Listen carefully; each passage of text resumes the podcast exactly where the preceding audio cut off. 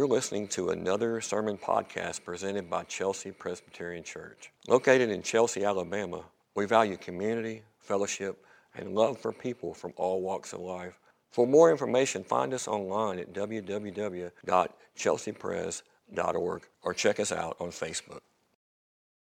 I, I didn't uh, didn't expect the work shout out. I appreciate that, but I'll I'm happy to share about that. Uh, I've got my my work little folder here. It says Our Community Foundation.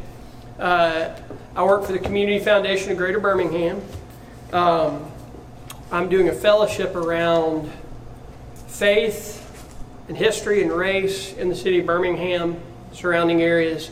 Uh, basically, the way they pitched this to me was uh, we have all these people of faith, various kinds of faith, Christian faith, uh, Jewish faith, Muslim faith, Hindu faith, um, who are interested in the city of Birmingham and the surrounding areas flourishing.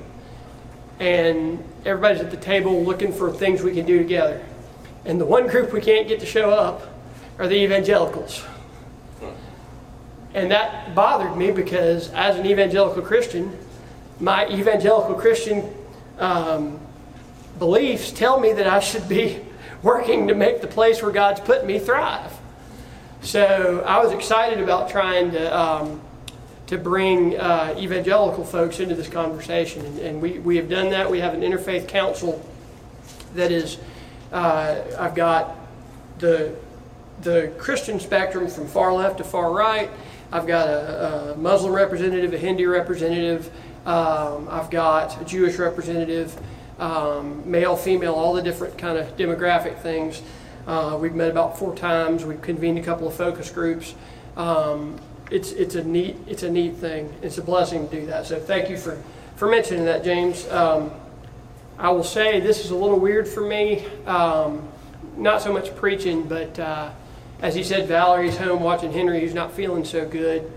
Uh, I thought about it, and the last time I preached that my bride wasn't here would have been May the 25th of 2014. Uh, that was one week before we got married. And I had to preach at Louisville Presbyterian Church in Louisville, Mississippi. Uh, and at that time, Valerie got paid to be in the choir at our church. Shocker, right? You've heard her sing. Uh, not surprised somebody would pay her to sing. And basically, they'd let her off so many times to drag around and watch me preach that they couldn't do it anymore. So she had to stay home, and I had to drive two hours by my lonesome to preach. And uh, kind of hope that would never happen again. But uh, you know, then then kids come along, and uh, it is what it is. But uh, it, it is weird without to, to, to be doing this without seeing the most beautiful face that I've ever known. You know, right there looking at me. But I'll do the best I can. Um, we are looking at, as James said, at city and community. Um, I will also say that, and this always happens to me, um, when you do this as part of in a bivocational way, and you got another job, uh, the sermon prep time kind of is when it is, and it is yet to work out where the prep time happens so that I can get my things in the bulletin like I like. I thought I had done that this time, which is why it says our city and our community is the points in there. And then as I got more into prep time, I was like, well, not really. Um, so I apologize for that. Um, but I'm gonna I'm gonna try and uh, I'm gonna try and do my best for you today. Um, before I read the scripture, I want to give you some context. Uh, to, to, to make this understandable, I don't think that will work unless we understand a little bit about the people that this was written to and kind of what they were going through. Um, Israel at this time had been conquered by Babylon. Uh, if you look at the map, Babylon is where Iraq is now. And a bunch of the Israelite people had been exiled. They'd been taken from their homes in Israel and drug over several hundred miles to Babylon. In this culture, prophets were a very big deal. Prophets were the voice of God to the people of Israel. Uh, there was usually, at any given point in time, there was a big major prophet that was a big celebrity in the community. And they looked to this prophet to speak with God's voice. So, this is the person that you went to when you wanted to figure out what God had to say about whatever it was you're going through. So, at this time, Jeremiah was the name of the, the big prominent prophet. The passage that we're reading today is from a letter he wrote. Now, he is still in Israel. But he's heard from all his countrymen that have been taken and exiled and taken over to Babylon. And they're just trying to say, what are we supposed to do?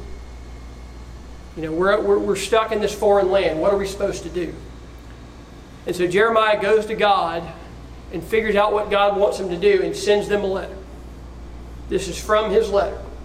These are his instructions. These are God's instructions to people who have been exiled from their home country, taken hundreds of miles away, and are being held captive by an enemy power. And they want to know what does God want us to do? Let's read the passage. Build houses and live in them. Plant gardens and eat their produce. Take wives and have sons and daughters, and give your daughters in marriage, that they may bear sons and daughters. Multiply there and do not decrease. But seek the welfare of the city where I have sent you into exile, and pray to the Lord on its behalf for in its welfare, you will find your welfare. Let's pray. Lord, it is a fearful thing to, to, to, handle your word. It is a fearful thing to preach your word. I don't deserve to be up here. I have no business being up here. But you say that you call on the foolish to shame the wise. You say that you use a crooked stick to strike a straight line you say that you speak through the foolishness of preaching. So, Lord, I'll lean on every one of those promises now for the sake of these beautiful people that you've gathered here today. For the sake of your people. We need to hear from you, Lord. And I don't have anything good. So, Lord, please, please, please speak to me, speak through me, speak in spite of me. And we will be very careful, sir, to give you all the glory. I pray in Jesus' name. Amen. So, after hearing that, I hope you're sitting there thinking, that sounds weird. If a foreign power were to invade our country today and, and shove all of us off to some other country, it would probably seem weird to us if God said, well, what, what you're supposed to do is build houses, plant gardens, pray for the place where we sent you. Get married, have kids, give away your kids in marriage. That seem a little strange? This seemed insane to these exiles. It seemed utterly insane. They're like, what are you talking about? They were looking for an escape route. They wanted to get back home as quickly as possible. So here's the thing Jeremiah knew that. Jeremiah knew this was a bad country that had taken over their country and taken them off and put them in this captivity. But you know what Jeremiah also knew? He knew that God had allowed this to happen for his reasons. And listen to this carefully. Jeremiah knew that they were going to be in Babylon for 70 years. 70 years. So he's telling them how God is, wants them to live in that situation.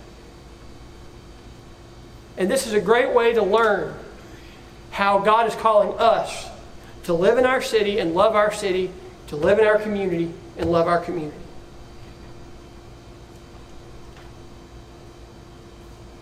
So, how do we love Chelsea and how do we love Birmingham? Because the two are connected. Here's what we do we live with the future in mind. We live with the future in mind. God is going to make all things new. He promises He's going to make all things new. He's already, in, he's already died on the cross for us. He's already paid for our sins. And He says that He is going to make everything new. He's going to make things the way they're supposed to be. But He doesn't promise He's going to do that today. He doesn't promise He's going to do that completely in our lifetime. It's been 2,000 years since Jesus died.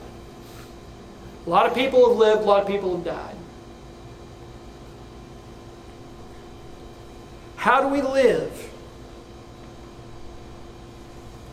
when we know that Jesus is going to make all things new, but we also know that we may have to live in a place that feels like captivity for maybe our whole life? Now, living here may not feel like captivity. I don't mean for you to think that it is. I'm not saying that at all.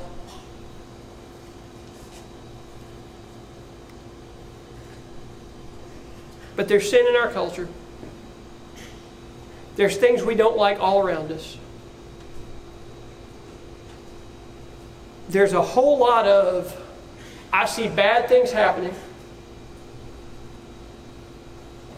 And the way you know that is you see the fear around you, especially among Christian people.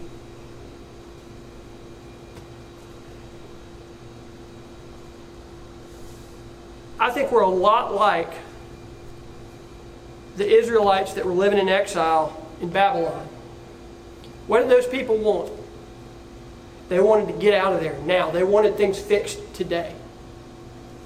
And I know when things go bad in my life, I want God to fix them today. I had a sister that struggled with addiction for a long time. And I'm tired of it. And I want God to make her whole today. I don't like seeing her in pain.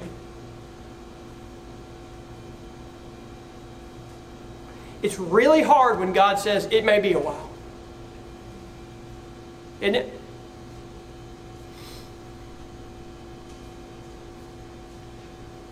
The stuff we don't like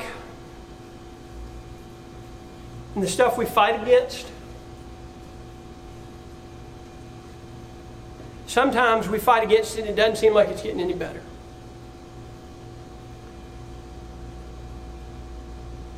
And in the midst of that, God seems to be saying, build houses and live in them.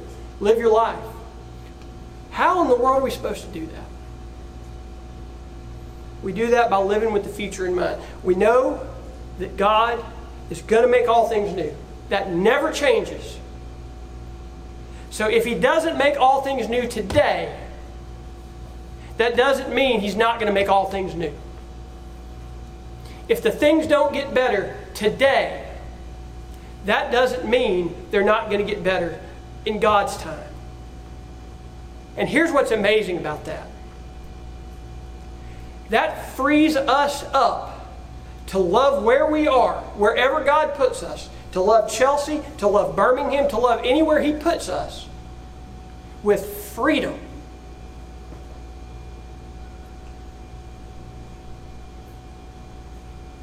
However sinful the culture you're living is, in is, God allowed it to be that way and God wins. So, and here's your three implications. Here's what that means for loving, loving our community and loving our city.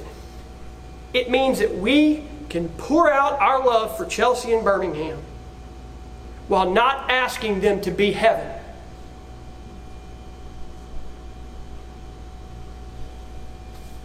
So much of the time as Christians, we fall into the trap of saying, things are bad, we got to do something about it right now. And that may be a good thing. But sometimes God's going to allow it to be that way for a while. And we can live our lives like if we don't get the right people elected, or if we don't get the right laws made, or if we don't get in the right kind of place for our kids where there's not danger,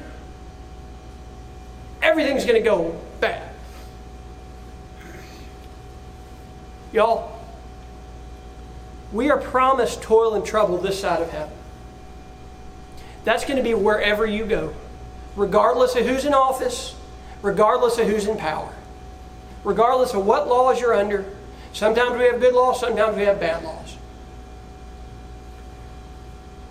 But if we remember by the power of the Holy Spirit that God will make all things new one day, and that where we are is where God put us, we can love Chelsea. We can pour out our love for Chelsea and for Birmingham without asking them to be what they can't be. It's not our job to make here heaven.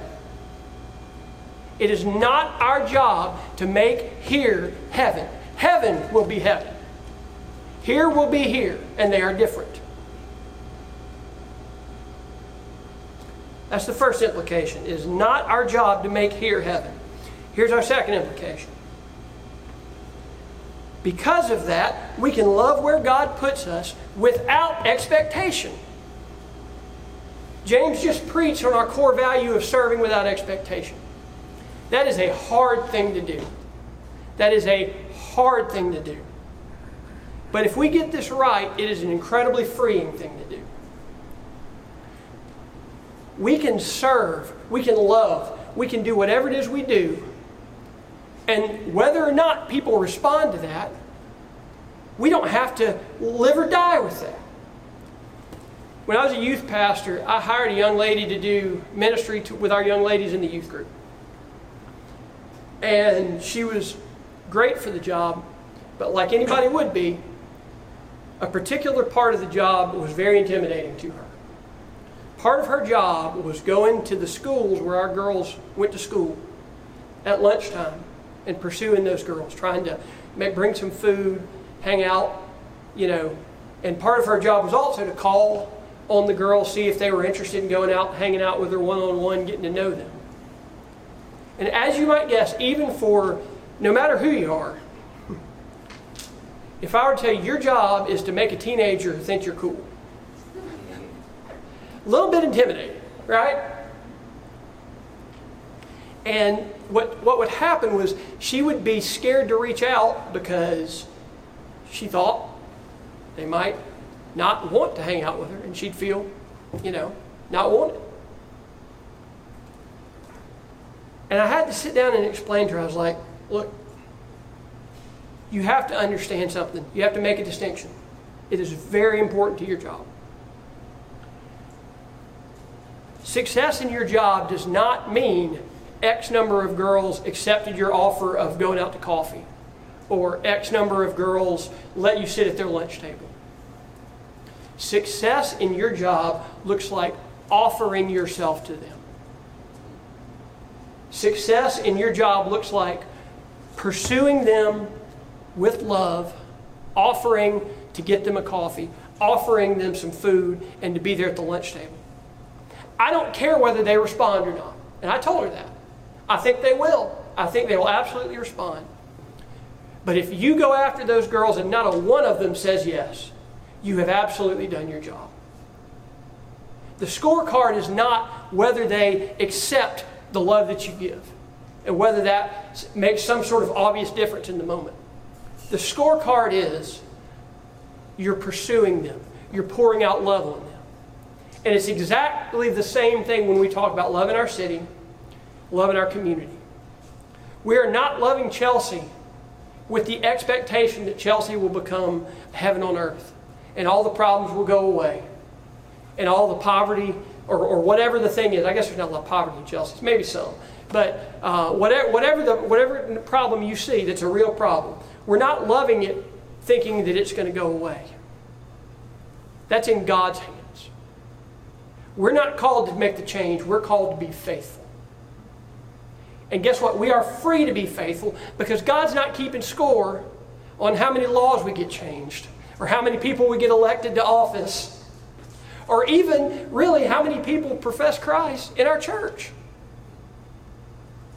James's job week after week is to stand up here and tell you the truth about Jesus and offer you the gospel. When he does that, he's done his job. The Holy Spirit takes it from there. Our job as the people of Chelsea Presbyterian Church is to love Chelsea every way that we can, sacrificially, because that's how God's loved us. And it doesn't really matter if they take to us or not. If you understand that, there is radical freedom there. There is freedom to serve when you're not worried about what you're going to get back. And you will never see this more clearly than on the mission field. There are parts of this planet that are very hostile to Christianity. And there are missionaries that have served in those places for 50 and 60 years. And maybe they've seen two or three people come to Christ in 50 or 60 years. And yet, what happens? The same person, they will get sick, and here, you know, you got two years to live. And yet, what you see, they don't go back home to their family. They say, I want to stay here on the mission field with these people I've loved and served for 50 or 60 years. That's how free they are. Because that's how free God has made them. That's how free we can be to love our city.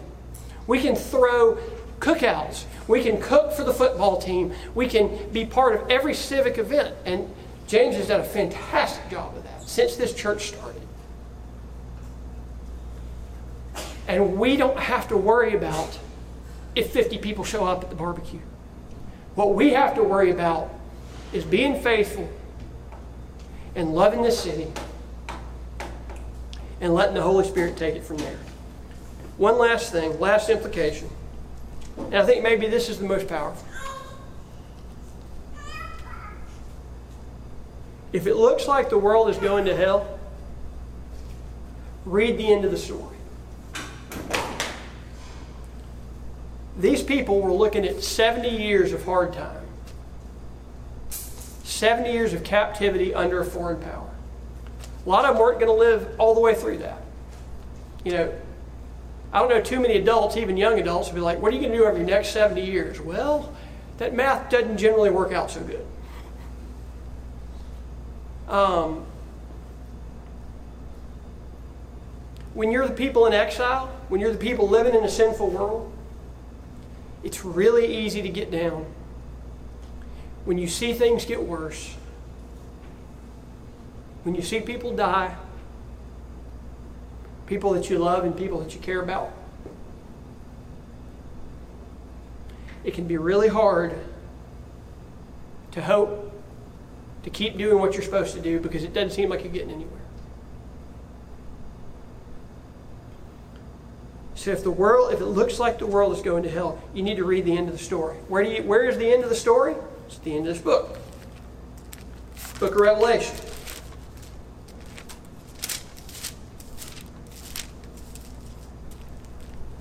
I'm going to read you a little bit from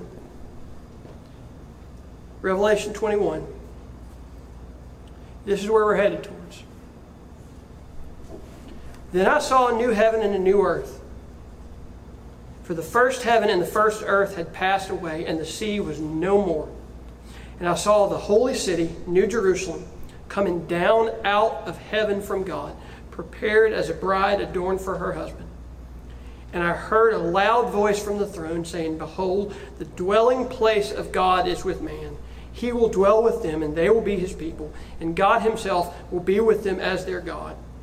He will wipe away every tear from their eyes, and death shall be no more. Neither shall there be mourning, nor crying, nor pain anymore, for the former things have passed away. Y'all, that is the end of the story. If you're a Christian, that is the end of the story. Nothing bad in our world can overcome that. Nothing bad in our lives can overcome that. Y'all, you know I lost, most of y'all know I lost my dad in January, and I would give anything in this that I could to get him back. And that pain is real and it's every day. That's not going to stop God from making all things new. In Chelsea and in Birmingham and everywhere. So when it comes to loving our city and our loving our community, we don't have to be scared. We don't have to be scared of the sin that's out there. We don't have to be scared of how secular culture is going to receive us. We don't have to be scared about, you know, big bad Birmingham and the crime and all that kind of stuff. God is making all things new. And we are free to build houses, to plant gardens, to take wives and have sons and daughters. Um, the next time you find yourself worried about that, read what God has to say about it. Take heart. Um, God wins. Let me pray. Lord, um, I need this as much as anybody here. Please, please, please make us not just know this in our heads, that doesn't get us anywhere. Please make us feel the truth of this deep in our bones in a way that changes what we are, what we do. Um, I pray in Jesus' name. Amen. We hope you've enjoyed today's sermon. We want to remind our listeners that our doors are always open at Chelsea Presbyterian Church, and we invite all our listeners to join us for worship. You can visit us at 10:30 on Sunday mornings at Chelsea Middle School. To hear more of our sermons from our church or for more information, you can find us online at www.chelseapres.org or check us out on Facebook.